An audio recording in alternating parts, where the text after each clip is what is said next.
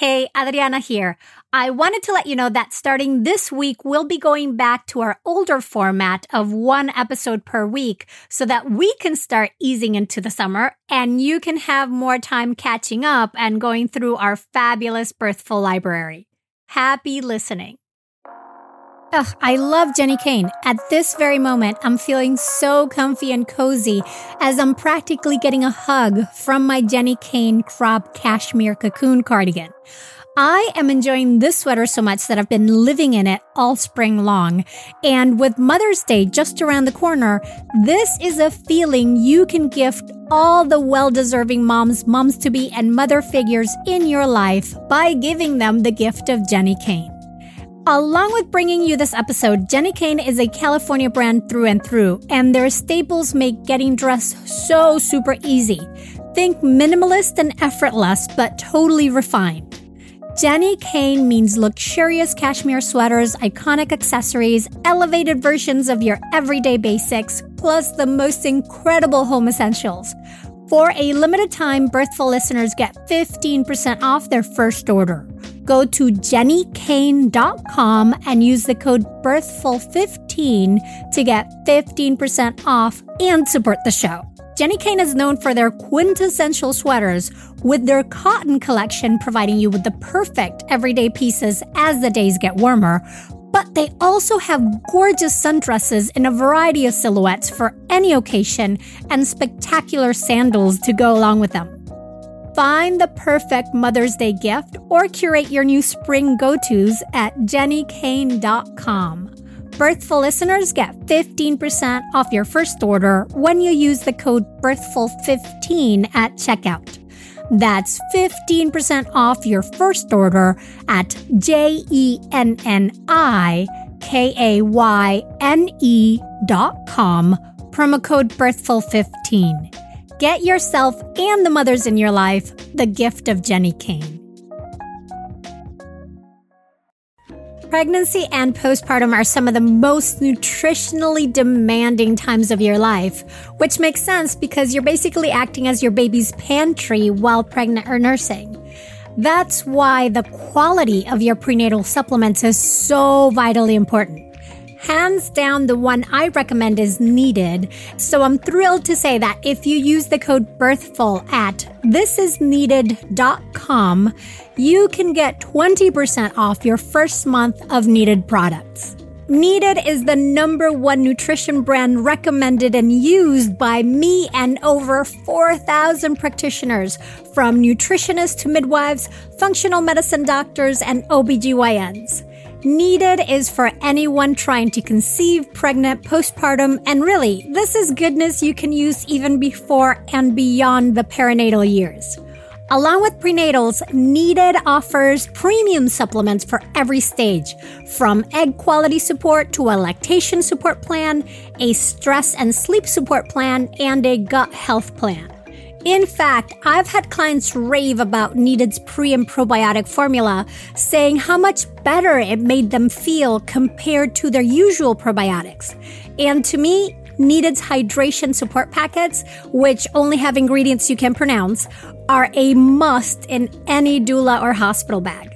Also, Needed's prenatal multi is available in capsules and easy to take vanilla powder for those with nausea or pill fatigue head over to thisisneeded.com and use the code BIRTHFUL for 20% off your first month of needed products.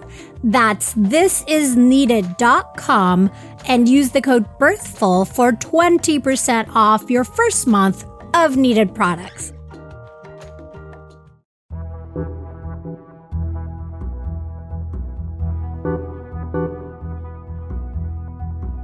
Welcome to the Birthful Podcast. I'm Adriana Lozada, and in today's episode, we're going to be talking about infant sleep. There are so many opinions and judgments around how and where infants should sleep that it can be really hard to figure out what would work best for your family. How did we get here? What are an infant's biological sleep needs? What risk factors should you consider when setting up your baby's sleep environment? And is bed sharing as dangerous as we are led to believe?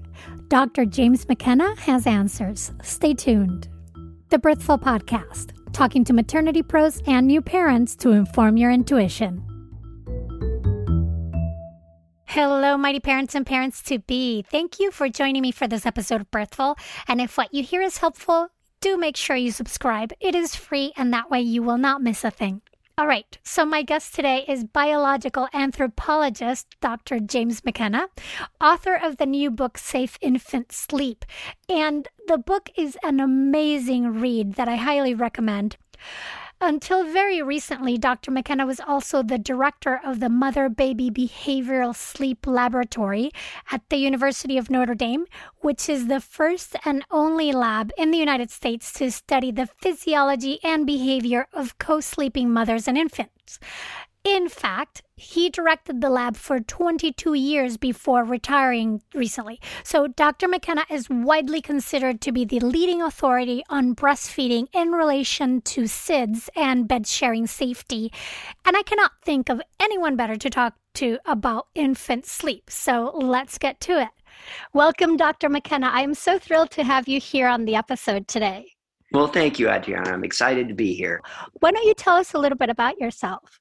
Well, I'm a biological anthropologist. I should start with that. That is a field that looks very eclectically at the origins and evolution of humankind, attempts to characterize who we are as a species, to look at the various reasons why we seem to acquire these amazing characteristics that I'll be talking about, and why our babies are born so neurologically immature, and what we had to do about it as a evolving societies, etc.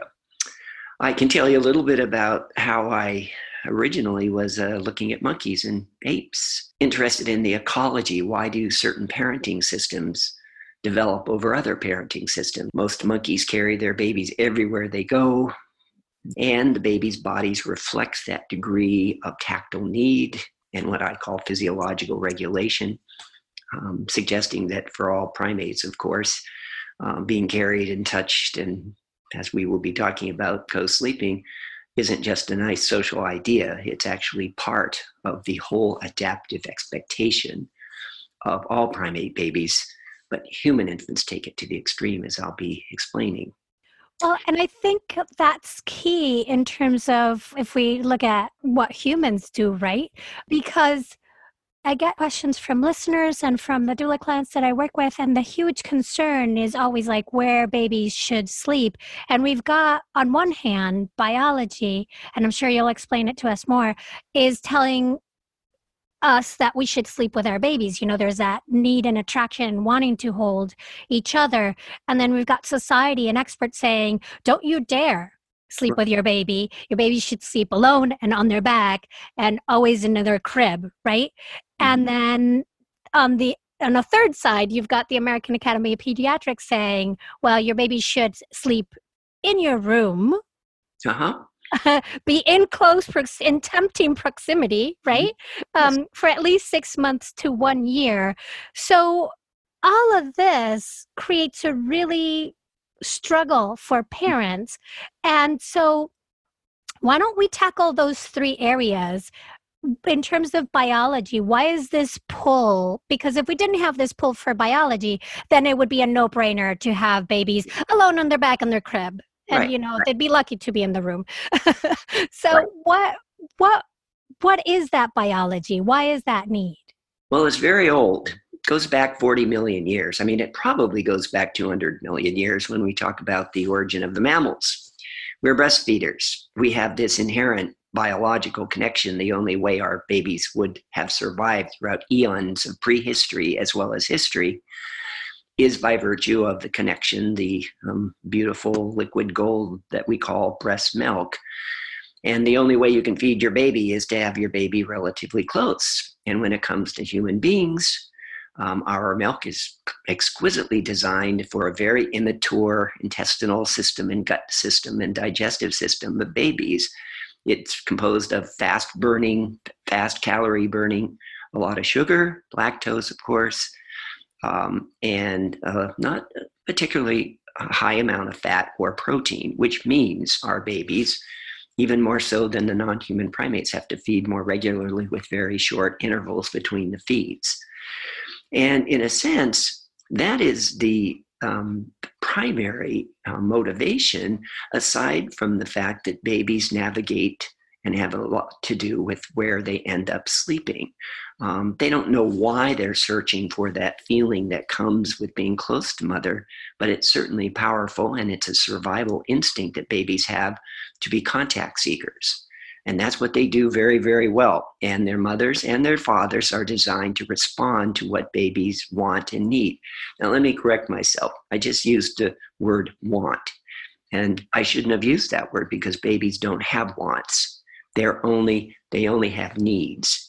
And at this point, for human babies, in the first year of their life, and particularly the first month in that first transition, they're as close to their genes as they'll ever get as a human being.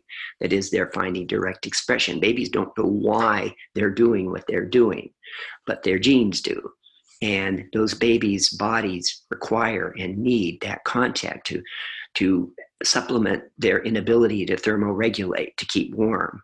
Um, they need that touch uh, critical for the release of hormones and endorphins in babies and you know feeding their emotional needs for that contact. Just like the old harlow monkeys when the the monkey preferred to have the cuddly um, terry cloth mother without any milk as opposed to the steel rim substitute mother um, that these monkeys were forced to kind of adjust to and it was supposed to be the fact that, oh, it's all about the milk.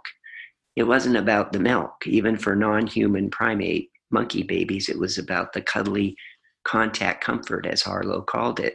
And our human babies just take that need to a greater extent because at birth, our babies are born neurologically the least mature primate of all, the slowest developing, and the most reliant on their mother's bodies to physiologically regulate their breathing, their heart rate, their blood pressure, their hormonal releases. And this is not just a, as I was mentioning, nice social idea. This is an expectation, biological expectation. And don't think for a minute that both mothers and fathers are not hormonally primed to provide immediately this instantaneous care that babies require to be brought to the mother. So, what's happened in our culture historically is um, that when breastfeeding started coming back about 20 or 30 years ago, it automatically set in place a system that is millions of years old. You can't have breastfeeding without the baby. You can't have the breastfeeding without the mother. And so that is why you probably would be asking about. I coined this term called breast sleeping because I realized that there was no maternal sleep architecture. Um, there was no infant sleep architecture or patterns of how many minutes you're in this stage of sleep versus this stage of sleep. And there was no breastfeeding pattern except in relationship to all of these domains mother, infant, and how breastfeeding unfolds in that context. And so the major reason why regardless of what the American Academy of Pediatrics has says or what public health officials say, mothers and babies find each other because that's how the system is designed to work to give satisfaction and emotional benefits to both mother infant alike and often the fathers that are supporting them and it's what calms babies that's what they mm. how they reflect what they need and we should say that in your work at Notre Dame, you were your lab was a sleep lab where you did research on the patterns of sleep of mother and baby dyads. So you've been looking at this the dyad sleeping together and their patterns to really get at the core of this oh, for oh, decades, right?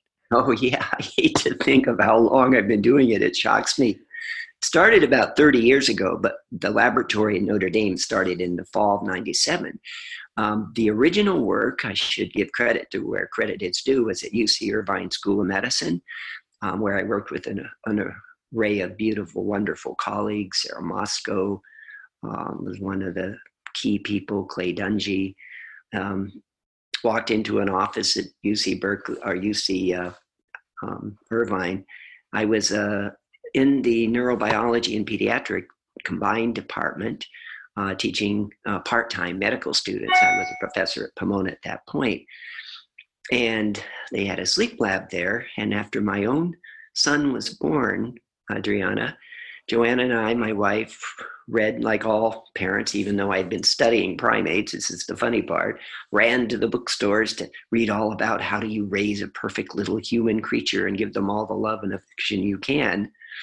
And my wife, who is also an anthropologist, both of us were led to either one of two conclusions. One, either everything we had learned in anthropology, including my biological uh, knowledge from looking at human evolution and psychobiology of parenting um, was all wrong, or that all of these recommendations about how best to care for baby babies had literally nothing to do with babies at all and everything to do with very recent social cultural ideologies about how babies should be raised which literally had nothing to do with who they were from a biological perspective.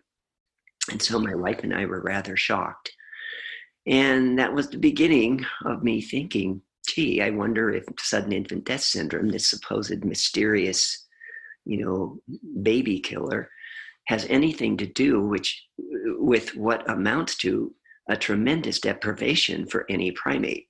That is, without its mother's body regulating this immaturity, this physiological need for regulation, um, and without breast milk and without the delivery of it, which of course assures this constant stream of amazing sensory exchanges going on between the mother and the baby.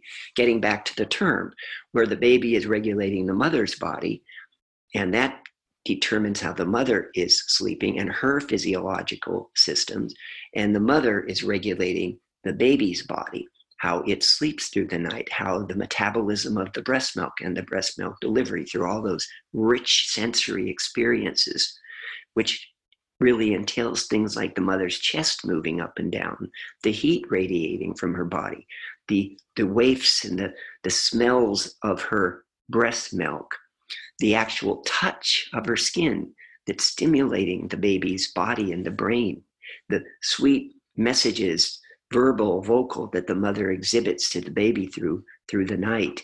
Her breath, even the feel of the air on the baby's face. And believe me, these this is what the baby's body is sensitized to experience. This isn't just a weird little breeze hitting the baby's cheek. Along with it comes little boluses of carbon dioxide that the baby breathes in that goes right to the baby's blood and nervous system that stimulates the phrenic nerve to get rid of carbon dioxide and to pull in more oxygen. So there isn't a sensory system or domain that isn't really party to this sweet, this micro environment that's being created by the sensory engagement. And of course, let's not forget what is the end product here. It's the baby being able to take this incredibly important, incomparable substance into its body, particularly designed for that baby's immune system and for that baby's needs to grow at a certain rate, that baby's brain to develop at a certain rate.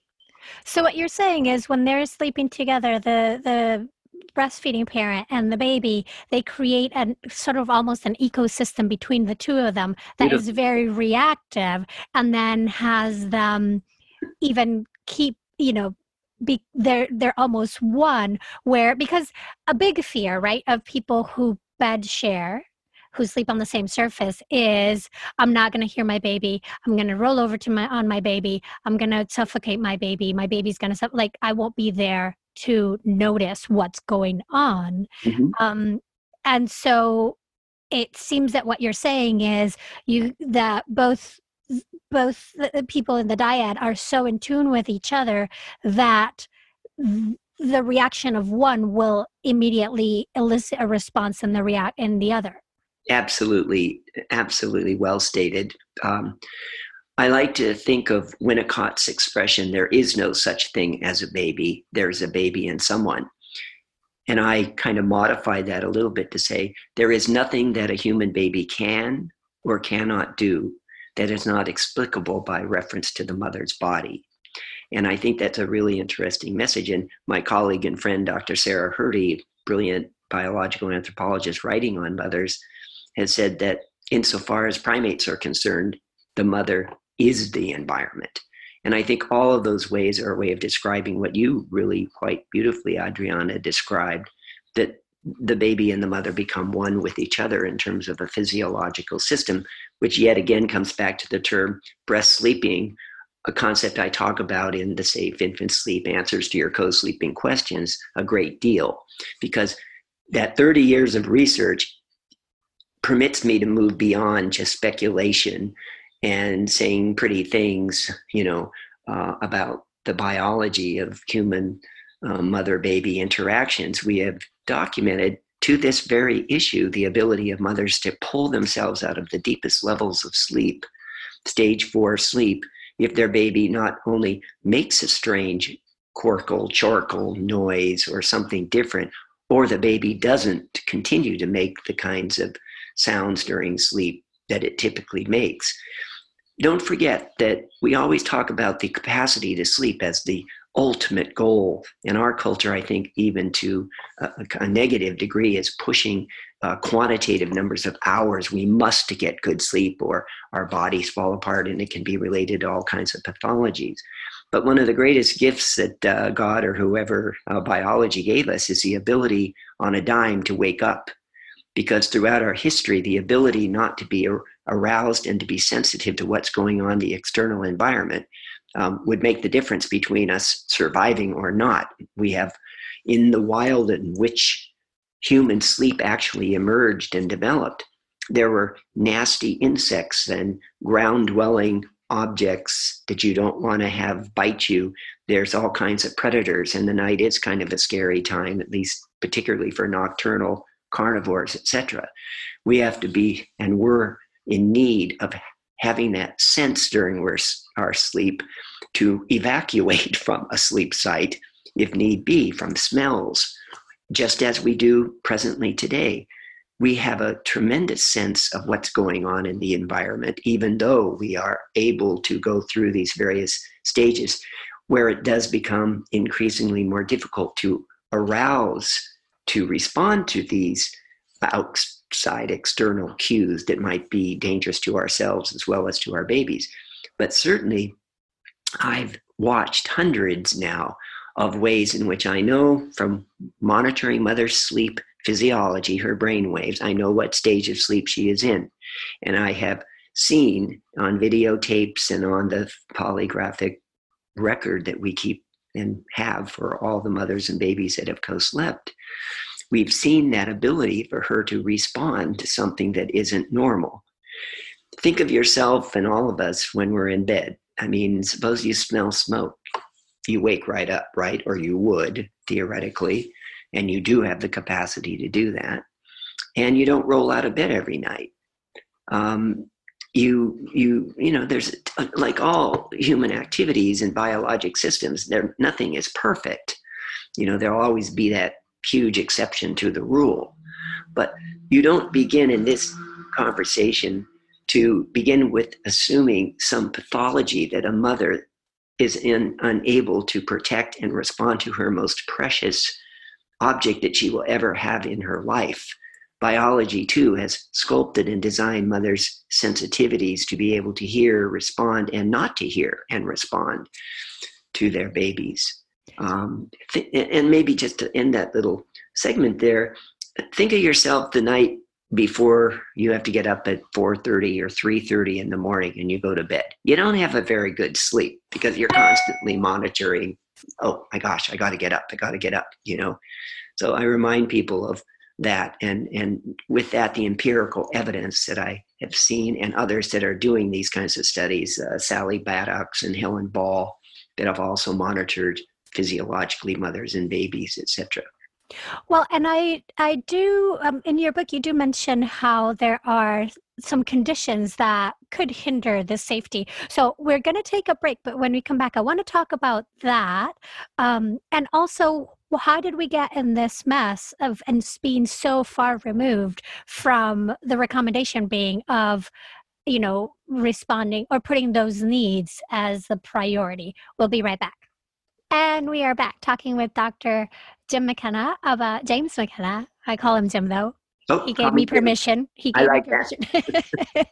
um, about baby sleep, infant sleep, and and the breast sleeping, basically, which is a, a term that you've recently coined yes. to respond to this biological imperative where it's really hard to separate the bed sharing from the breastfeeding. And so you've got breast sleeping.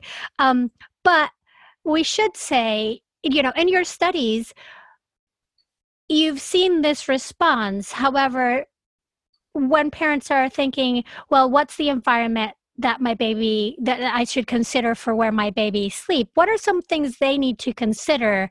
Um, because in my mind, I'm thinking this is really important and it works really great when people are breastfeeding. But what if they're not breastfeeding, or what if something else is going on? So, can we talk a little bit about what those conditions might be that would make this a, sure. a better choice? So, what we're talking about, and throughout the entire book, I really constantly come back to remind parents about it's not inherently dangerous. And in fact, the conversation should have been around not actually bed sharing itself or forms of co sleeping itself, but the conditions within which it takes place. This is a critical factor. We know that mother baby co sleeping evolved is part of the universal feature that only Western industrialized people were the ones that thought something alternative was better than having your baby right next to you, and indeed, uh, uh, breastfeeding. So um, we know, as is uh, shown by all of the studies, that actually when you're talking about safe sleep and what you should be aware of, that safe sleep and promoting it begins before the baby is born.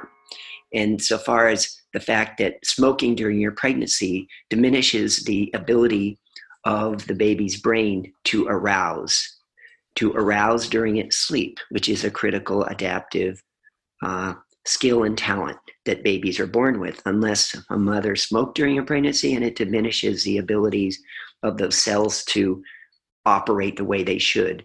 And it increases the threshold required for the baby to awaken, should it need to, during an apnea or a breathing pause. So I always say that safe sleep begins with knowledge of maternal smoking if you you did smoke during your pregnancy, it's great to have your baby co sleeping alongside you on a separate surface, but shouldn't really be in the bed just simply because of the chance that those arousal capacities of the babies aren't what they should be.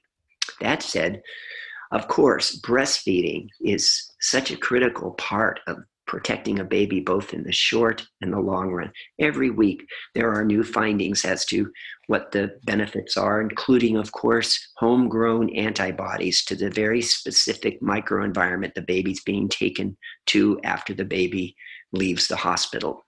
Mother makes those little wonderful um, antibodies specific to her baby. And that's, of course, inherently protective um, for sure. Obviously, in our world, we can easily be desensitized by drugs and alcohol and or sedatives even legitimate medications. And i include in this too um, marijuana but which has about 13% of uh, women that are pregnant. Um, at least when one research paper shown are are regularly smoking marijuana. And we don't know what the negative effects of that are, but I would be assuming that they would diminish. They certainly wouldn't strengthen those abilities of the baby to arouse, etc. But nonetheless, uh, postnatally after the baby's born, um, it certainly is not a good idea to be lying next to your baby in any any way, except on a separate surface. Can we get back to that? Um, if you are in, somehow debilitated by that inherent ability to otherwise respond uh, to the baby.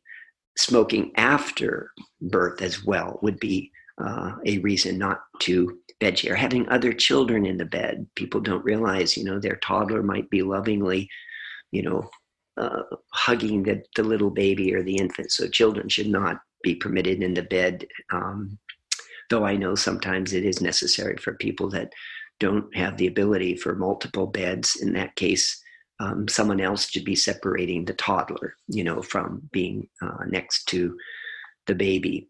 Um, putting your baby prone, which again was just another Western cultural invention just to promote deep sleep for babies. And my research has shown that if um, you put babies prone to sleep, they sleep longer and harder. I used to say the problem. So on, on their oh, bellies? Yes, on their bellies. I used to say that the problem with solitary sleep is it causes babies to sleep too long, too hard, and too soon before they're oh, are ready to be able to handle the deeper sleep that comes with being two or three or four years of, of age.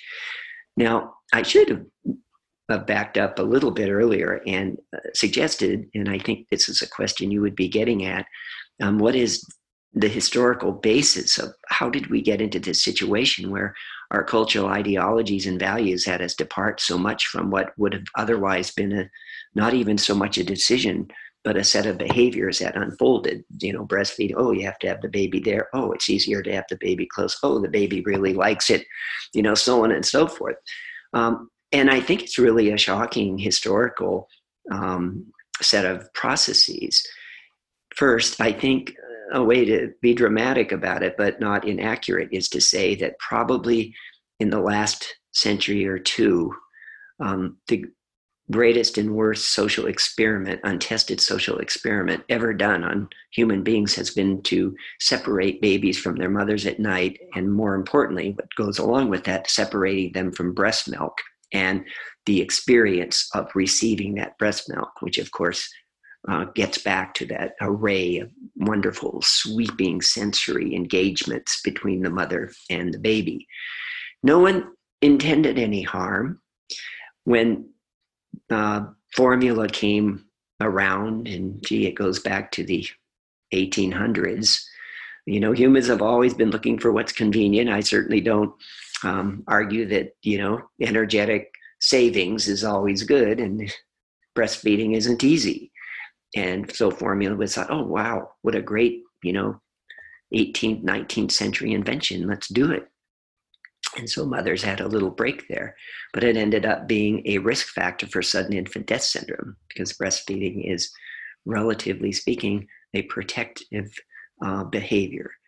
Um, we came to value autonomy, separation. We wanted babies to become the all American individualist, you know, uh, self sufficient, able to take care of itself, perfectly fine.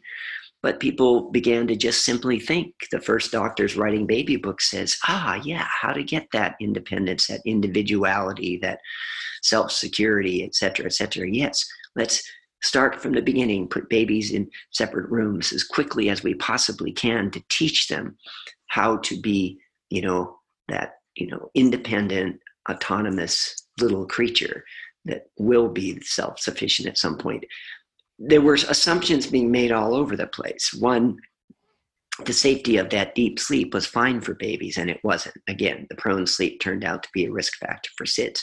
The taking away the breastfeeding itself, a risk factor for sudden infant death syndrome, and the engagement of the mother's body to that baby, we know that that is a real uh, factor, a cofactor in babies dying, because now we know that a baby's chances of dying, if merely the baby is in the same room with the with the parent, that baby has half the chance of dying from sudden infant death syndrome. Well, and is, is that why the American Academy of Pediatrics kind of went and met people halfway of saying, well, don't have them in a room far down the hall. Bring them into your room, but don't bring them into your bed. Like, right right? I have to admit that was a historic, important statement to make, uh, the first of its kind. So I give them a credit for it. But to then assume that either the baby or the mother could be satisfied with the baby being somewhere other than where she is exactly, the room sharing, that's what it's called, would work. Once you get that breastfeeding and once you have that baby and once you have that mother, it's not going to work because it's how the biological system is designed to operate. You had a quote in the book. I was struck by it. It really resonated with me, so I wrote it down. It says, Babies do not lie still and keep quiet when something is wrong or hurting them. Yes, absolutely. They're not as eh, helpless as we think. Yes, I don't know whether you might have caught this, but there was an experiment done in the 70s where they actually tested the newborn ability to fight against a obstruction to its breathing. And these two investigators put cellophane over the baby's nose and mouth.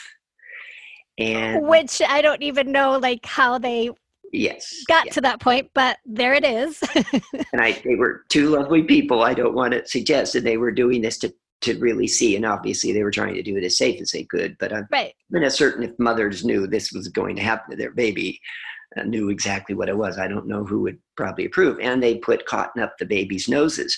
But what was so impressive, and what I, I have this quote of what how these babies, these newborns reacted.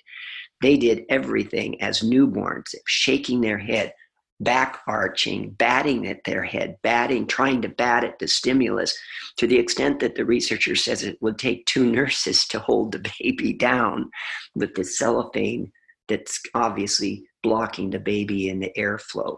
But it is a very impressive quotation. And while I certainly wouldn't necessarily approve of all of doing this work, it is a, a very valuable piece of information to see that these babies are not simply passively permitting their airways to be obstructed, that mm-hmm. they are moving every part of their body possible to actually eliminate that.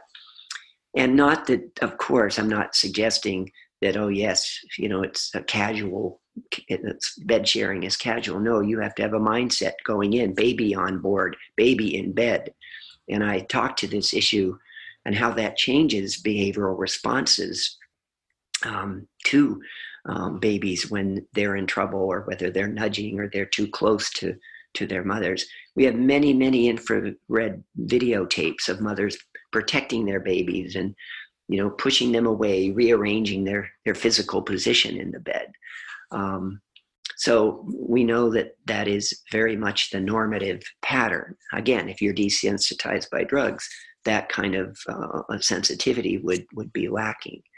But I wanted to get back to the historical basis. It was really um, on different continents, physicians who really, I dare say, had little training in human development, certainly knew nothing about human infant biology from an evolutionary point of view. There was never any beginning empirical evidence whatsoever that supported the kinds of cultural dismantling that went on to change normative, universal, and species specific. That means how our species actually sleeps universally. Never any studies.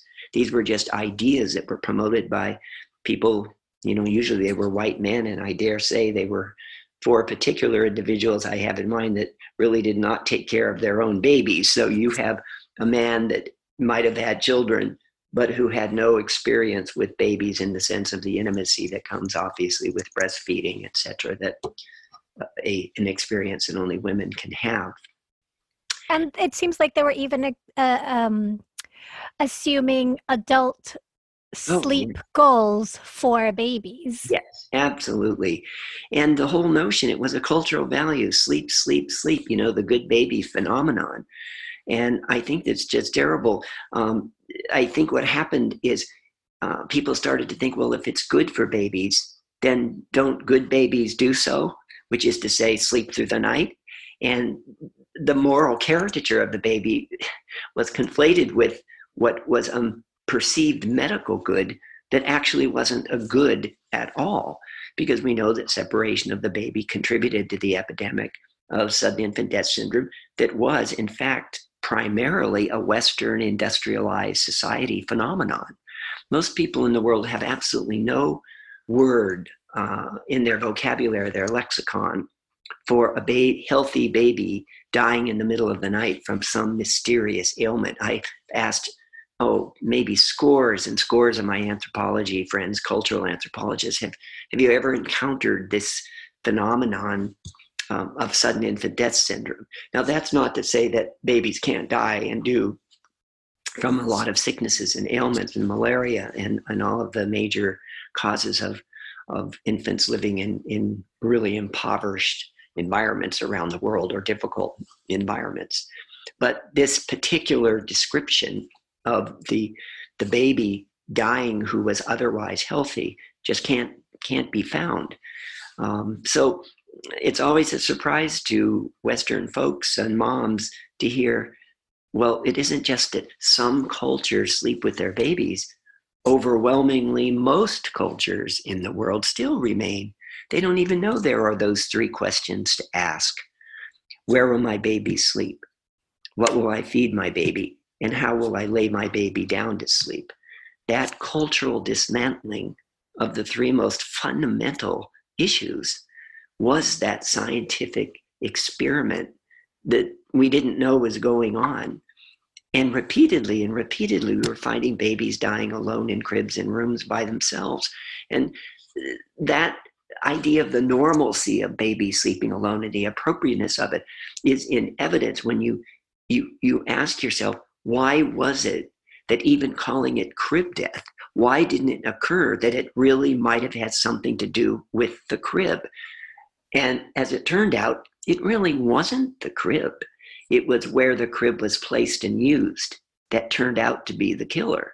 You could have a baby sleeping alongside the mother on a separate surface. That's that's co-sleeping. I never actually told you what co-sleeping is, but had and I done it. before we get, I do want to get into the, the definitions and clarify because I know a lot of people use co-sleeping and room sharing and, and interchangeably, and they're not quite that. But before we do that, let's take another quick break. We'll be right back. With Mother's Day coming up fast, are you looking to get your mom, grandma, or mother figure a gift that they'll actually love? You know, something that is treasured instead of dying out or collecting dust? If so, you need to know about mylifeinabook.com, which is a service that helps turn their life stories into a beautiful book that can be passed down. How amazing is that? And the process couldn't be easier. Basically, if they can use email, they can create their book. Every week, My Life in a Book will send them an email with a prompt question to get them started. And if they don't like the question, they can easily edit it or change it. We gave a My Life in a Book to a family member that always wants to document all family get togethers through images. And let me tell you, the process of sending the gift was super simple, even letting us choose the date we wanted the gift to be sent. I'm so looking forward to discovering stories about her youth, her adventures, and the challenges she has overcome. And since My Life in a Book lets you add an image with each answer, she can now share the story that goes along with her many photos.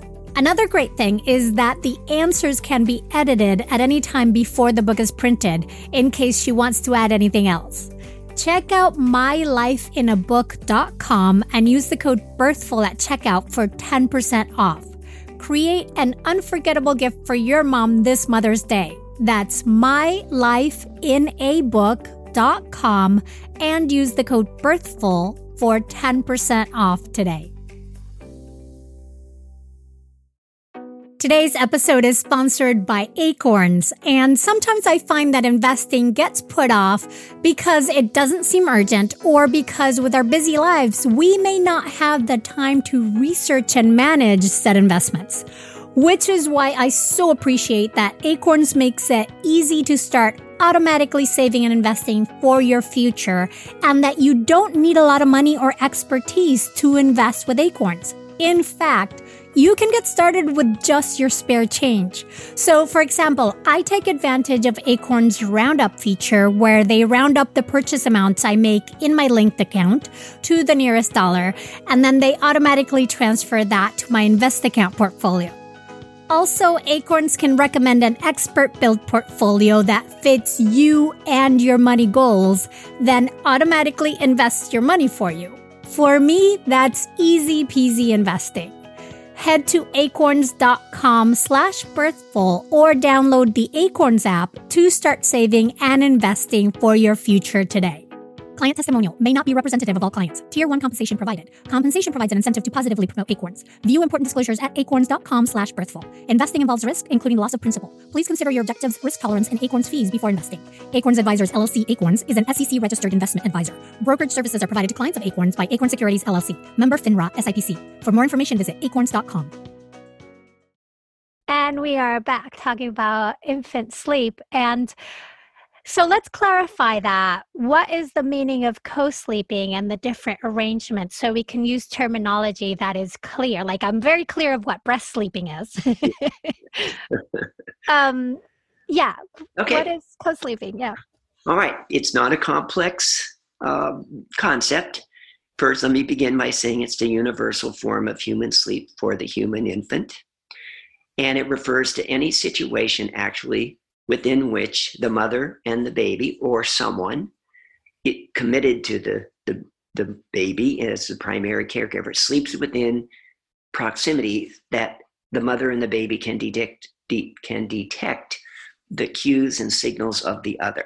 So it requires proximity and contact. I can assure you that there are probably as many ways to co sleep as there are cultures doing it, which is in thousands. So, you know, it could be a baby in a hammock, as in Southeast Asia, babies sleep in a hammock with their mothers.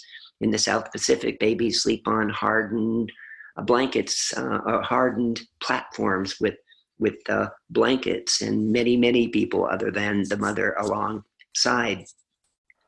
Um, some babies sleep in cradle boards leaning against the mother's bed structure. And some babies sleep on the ground for many years. The Aborigines did and derived uh, strength and uh, developmental skills from the ancestral spirits coming up through the ground into the baby's body. So I could tell you whatever materials and structures can be used to keep babies warm and comfortable around the world they have.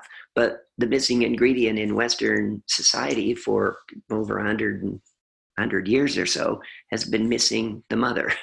and that we were perfectly willing to replace social ideologies and values, unproven as they were, um, with actually scientific evidence of, of asking first and foremost if you want to know how human babies sleep, first you have to know who the human infant is. What are their characteristics? What makes them different?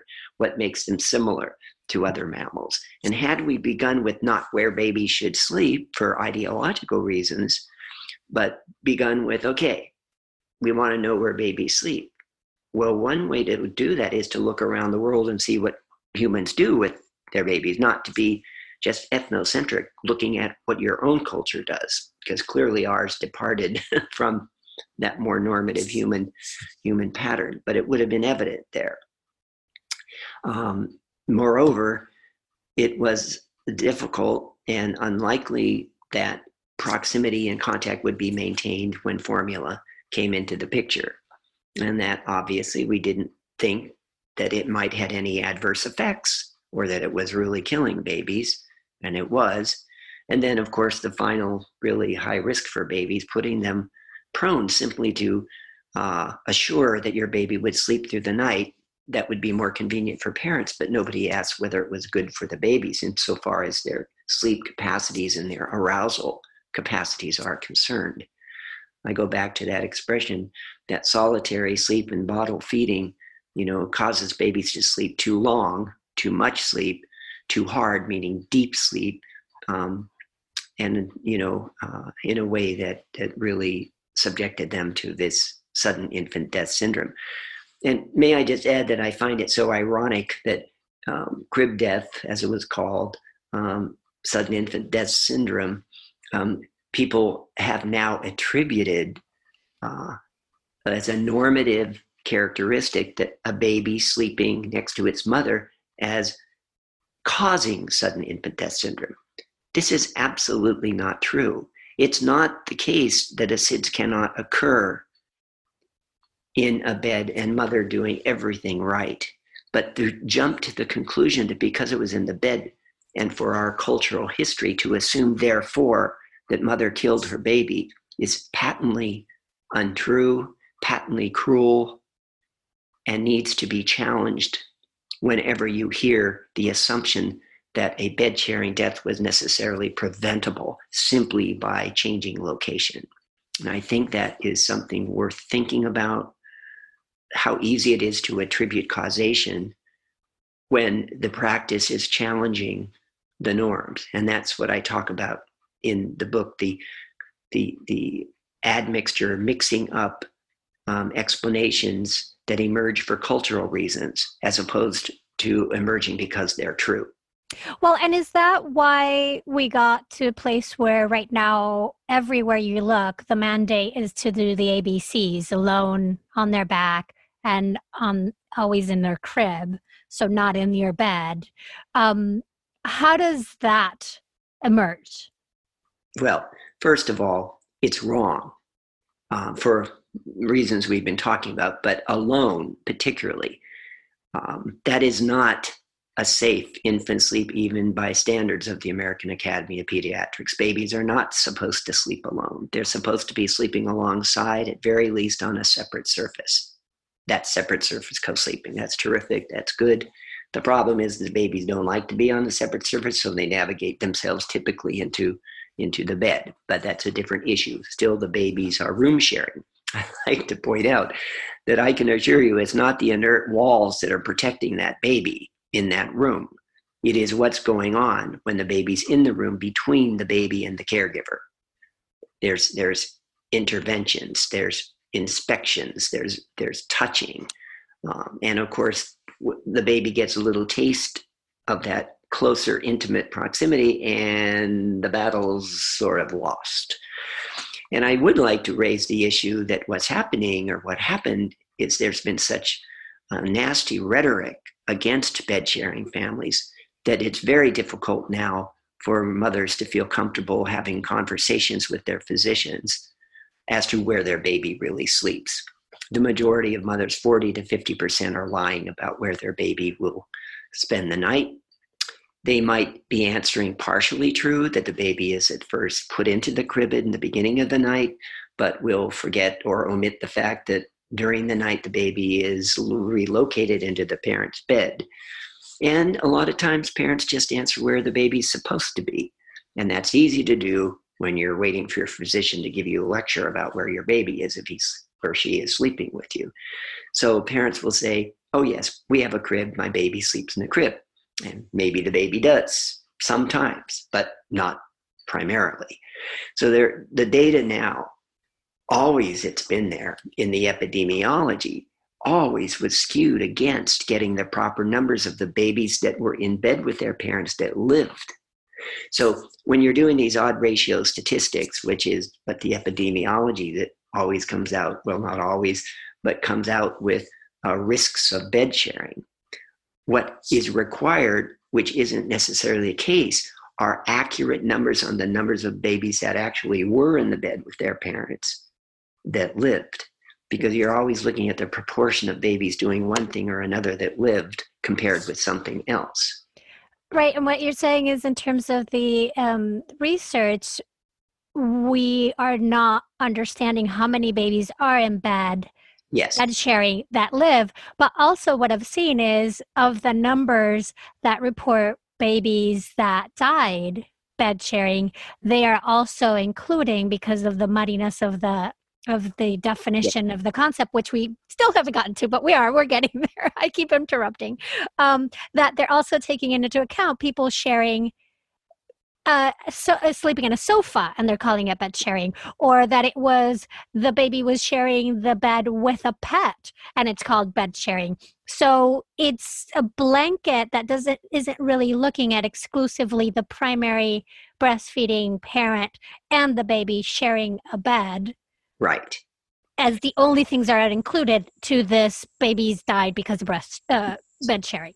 And this is a cultural issue, and it's unfortunate when pioneering studies that used electrophysiology um, first were able to monitor well, what happens when we fall asleep, babies particularly, and I'm talking about infants at this point, that the minute the doctors decided that the way you get normal human infant sleep is to put a baby bottle fed in a room by itself and sleep and turn on the machines. And essentially, they didn't know it, but they were actually producing um, an example of an aberrant form of sleep for human infants more time in stage four sleep, less arousal patterns. Uh, no interruptions by virtue of contact, etc., like babies just awaking because mom coughs or something like that, which is really important and part of the normative physiology. And it's a great example of science becoming one with the culture within which it was produced. had they put a baby in bed with its mother, a breastfeeding mother, all of the numbers would have come out differently. The problem was that if you want your baby to have what was then called scientifically normal sleep, you had to replicate the conditions in which that data was collected. A solitary sleeping bottle fed, the only way you could get the healthy, normal sleeping baby when it wasn't normal or healthy at all. But and it was what the culture was prescribing at that time. Mm-hmm. And so that that's why it seemed normal. Yeah, of course. And it's tenacious. You you hear people sometimes still to this day, oh, the baby was sleeping with the mother. Oh my gosh, isn't that dangerous? Well, it is not inherently dangerous. It can be made dangerous, as is true for so many things. Well, obviously, crib sleeping was made dangerous when you put the crib in a room by itself and you put a baby prone. Do you know that 300 to 500,000 babies died from the cultural dismantling of those three components of normal human infant sleep? We took away breastfeeding, we took back sleeping away to promote sleep, what was not good for babies, but maybe good for parents.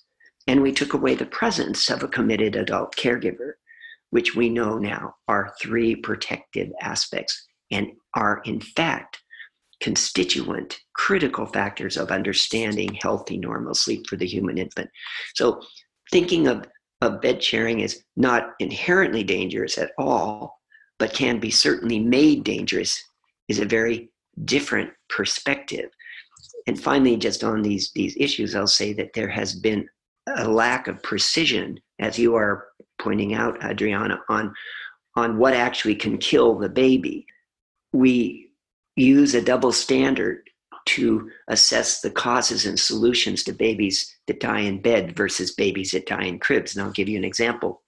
If a baby was found dead, God forbid, in a crib sleeping prone, the cause of the death would have said to have been prone sleeping. The diagnosis would be sudden infant death syndrome, and the solution would be let's use cribs more safely, put babies, you know, on their backs, take out all the debris, be very simple, put the baby's feet to the end of the crib so he doesn't move underneath the blanket, so on and so forth. If that same baby had died sleeping in a bed, sleeping prone, with no other risk factor parent, the cause of the death would have said to have been bed sharing.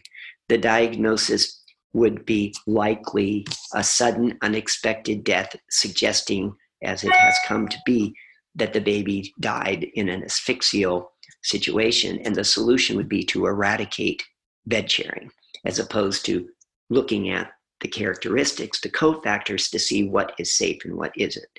And right. And, and, and where in that example, the both situations his baby was prone, and that probably was Yes, the, that was the cause. The, the cause. Yes. But yeah, I get that. You're in one way and it's similar to what happens in birth as well. And we've strayed from if a baby dies in the hospital, well, you're in the hospital and you everybody did everything they could. And right. it's nobody, you know, nobody's fault.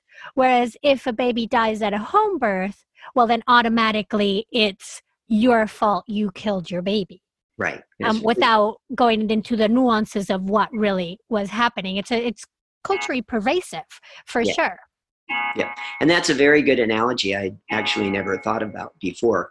That location is used as opposed to the very specifics that, in many ways, was in fact what altogether caused the baby to die. And that's been such a frustration, um, you know, during these 30 years of research, the tenacity of these just false uh, assumptions.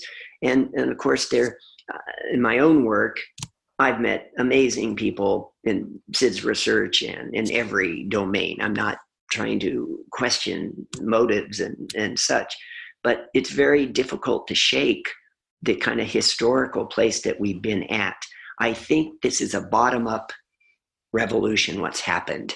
Our babies are sleeping with their breastfeeding mothers. Breast sleeping is a predominant form that our pediatric sleep researchers are going to have to accommodate and quit stigmatizing. And I need to mention the American Academy of Breastfeeding Medicine. I, along with colleagues Pete Blair, Helen Ball, Melissa Bartick, Kathleen Marinelli, and Lori uh, Winter, we wrote a protocol now that is supporting safe breast sleeping or breast sleeping, which is by nature definition safe, absent of risk cofactors for breastfeeding mothers, etc.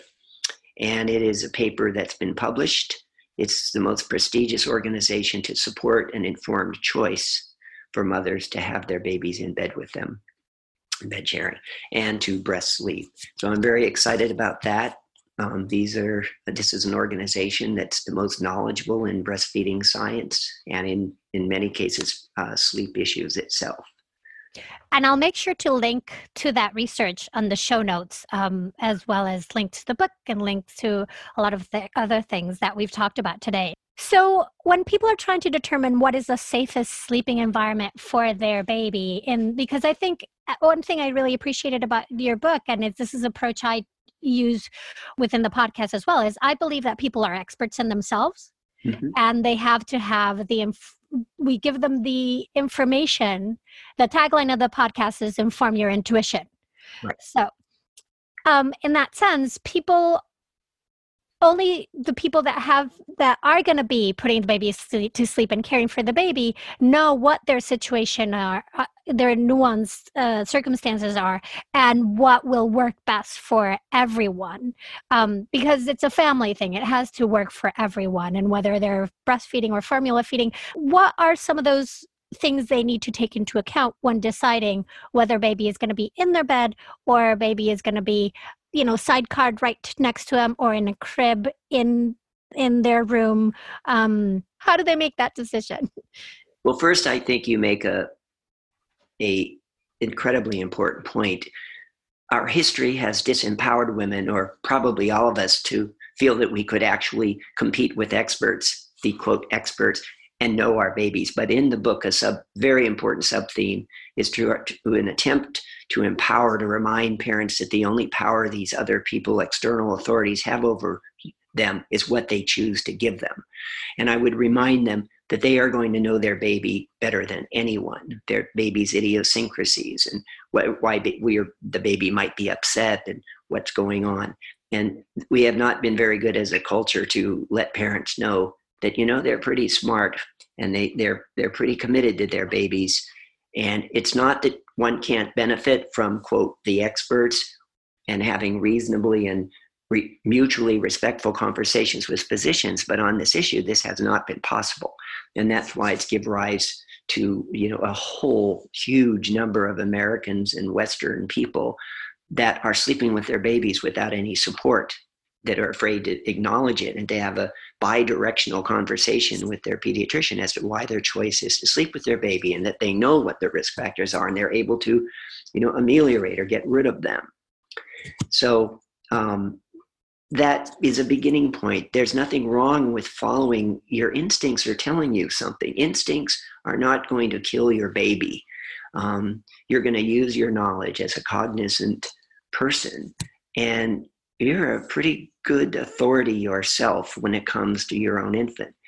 Again, and I think what the Academy of Breastfeeding Medicine has done is to get rid of this stigmatization, to open up a dialogue, a respectful dialogue, not one that, oh, yes, I like your opinion, isn't that great, but you're totally wrong. And so that's, I guess, another you know indirect point from our conversation that we need all the scientists we possibly can in fields to, to take on this sudden infant death syndrome and really understand what sleep is. Sleep is a cultural event, it's a social event, it's a relational event more than anything. But I think that it's very much time, and I hope my book will make some contribution to at least uh, provoking thought about what we have previously, for at least 100 years, thought about where babies should sleep and do everything we can to research it, to make it as safe as is possible because we have breastfeeding is back. Thank God, because it's so beneficial at every level. We even think now that breast milk and the experience of breastfeeding and increased holding that comes along with it is having epigenetic effects at the level of the DNA itself. And I talk about that new research and the new neurobiology showing that the brain architecture is being determined by the physical conversations babies and mothers have in terms of where the neurons are traveling and that critical first three months of life. My gosh, you know, I get so excited about what questions could be asked Adriana. So we have a lot to learn. And I think that to really come to grips with what evidence based medicine really is, that we need to go back and read David Sackett and say it begins with the patient. It begins with what, in this case, mothers want, what they need, what they do. That's what evidence based medicine is, beyond what science might even say, but clinical judgments in relationship to what the science says. And people keep forgetting that evidence based medicine has three prongs, and one of them is the own experiences and values of the exactly. the patient, the family. Um, and to round up, so uh, one of the things I think we need to make sure people understand is in terms of changing expectations, we've got the changing of expectations of where babies should sleep, but also changing of expectations of how babies should sleep, and that babies aren't meant to sleep through the night. They're supposed to wake up oh, yes. a lot. And you mentioned that at the beginning, but I wanted to come back to that because understand that yes, babies are supposed to wake up a lot, but if you are breast sleeping, what you've shown, and I'll just do like little little things from the book, um, that uh, in that case, the parents actually sleep more, even though they wake they wake more times, but they're not so aroused so that the time that they spend sort of awake is less. So in overnight they sleep more time. So when considering this, you're thinking, oh my God, bad that's I'm going to be up all night. You actually won't. you'll wake up more, but you'll sleep a lot. And then in terms of considering what's the safest environment for their baby, we talked about protective mechanisms of not smoking, of not being impaired, of, you know, um, breast, exclusive breastfeeding, right? Of putting babies on their backs. And um, there's also something about the surface that it should be firm mm-hmm. without blankets. Um, you know, but uh, I'm forgetting a couple. Just not other children in the bed, um, and to make sure that objects around the bed have no spaces. You know, like pushing a mattress against a wall, you don't see it, but it could be pulling away, and babies could get wedged or fall in them. Particularly um, non-breastfeeding babies, I found it big difference between the breastfeeding babies. They stay right underneath their mother's arm, facing the mother almost all night, whereas, as others' research has shown, the, the bottle feeding, bed sharing babies are moving around a lot more, and that's where the spaces, like a, table next to the bed or or the headboard itself, their spaces, babies could could move around and move up toward the top of the bed, where the breast sleeping babies will not be found because they're right there, you know, in view of the breast and, and the baby seeing the mother's uh, chest area. Right, so, and those moving babies could get stuck. Yes, so if you're not having all of those conditions, would then the consideration be okay, it might not be the safest for my baby to be sleeping in the bed right next to me, then I'm going to move you as close as possible, meaning uh, that would be the co-sleeping part, the separate surface yes. bed sharing. right. And and I think parents should be happy to know if, if for whatever their reasons, and there could be many, that it isn't something they're comfortable with. Um, I think absolutely sleeping alongside um, on a separate surface is uh, protective of babies. And I, that certainly is a really great solution. And at least we're all agreed on that. It can be considered, well, here's the thing I, thought a lot about this. Is the crib environment more stable? I think in part it is the safe crib, but at the same time, mothers are intervening all night with their babies. So let's suppose the blankets do fall over the baby's head. The mother's very much more likely to be able to correct that. And I've watched that many, many times as through the years with the numbers of studies we've done.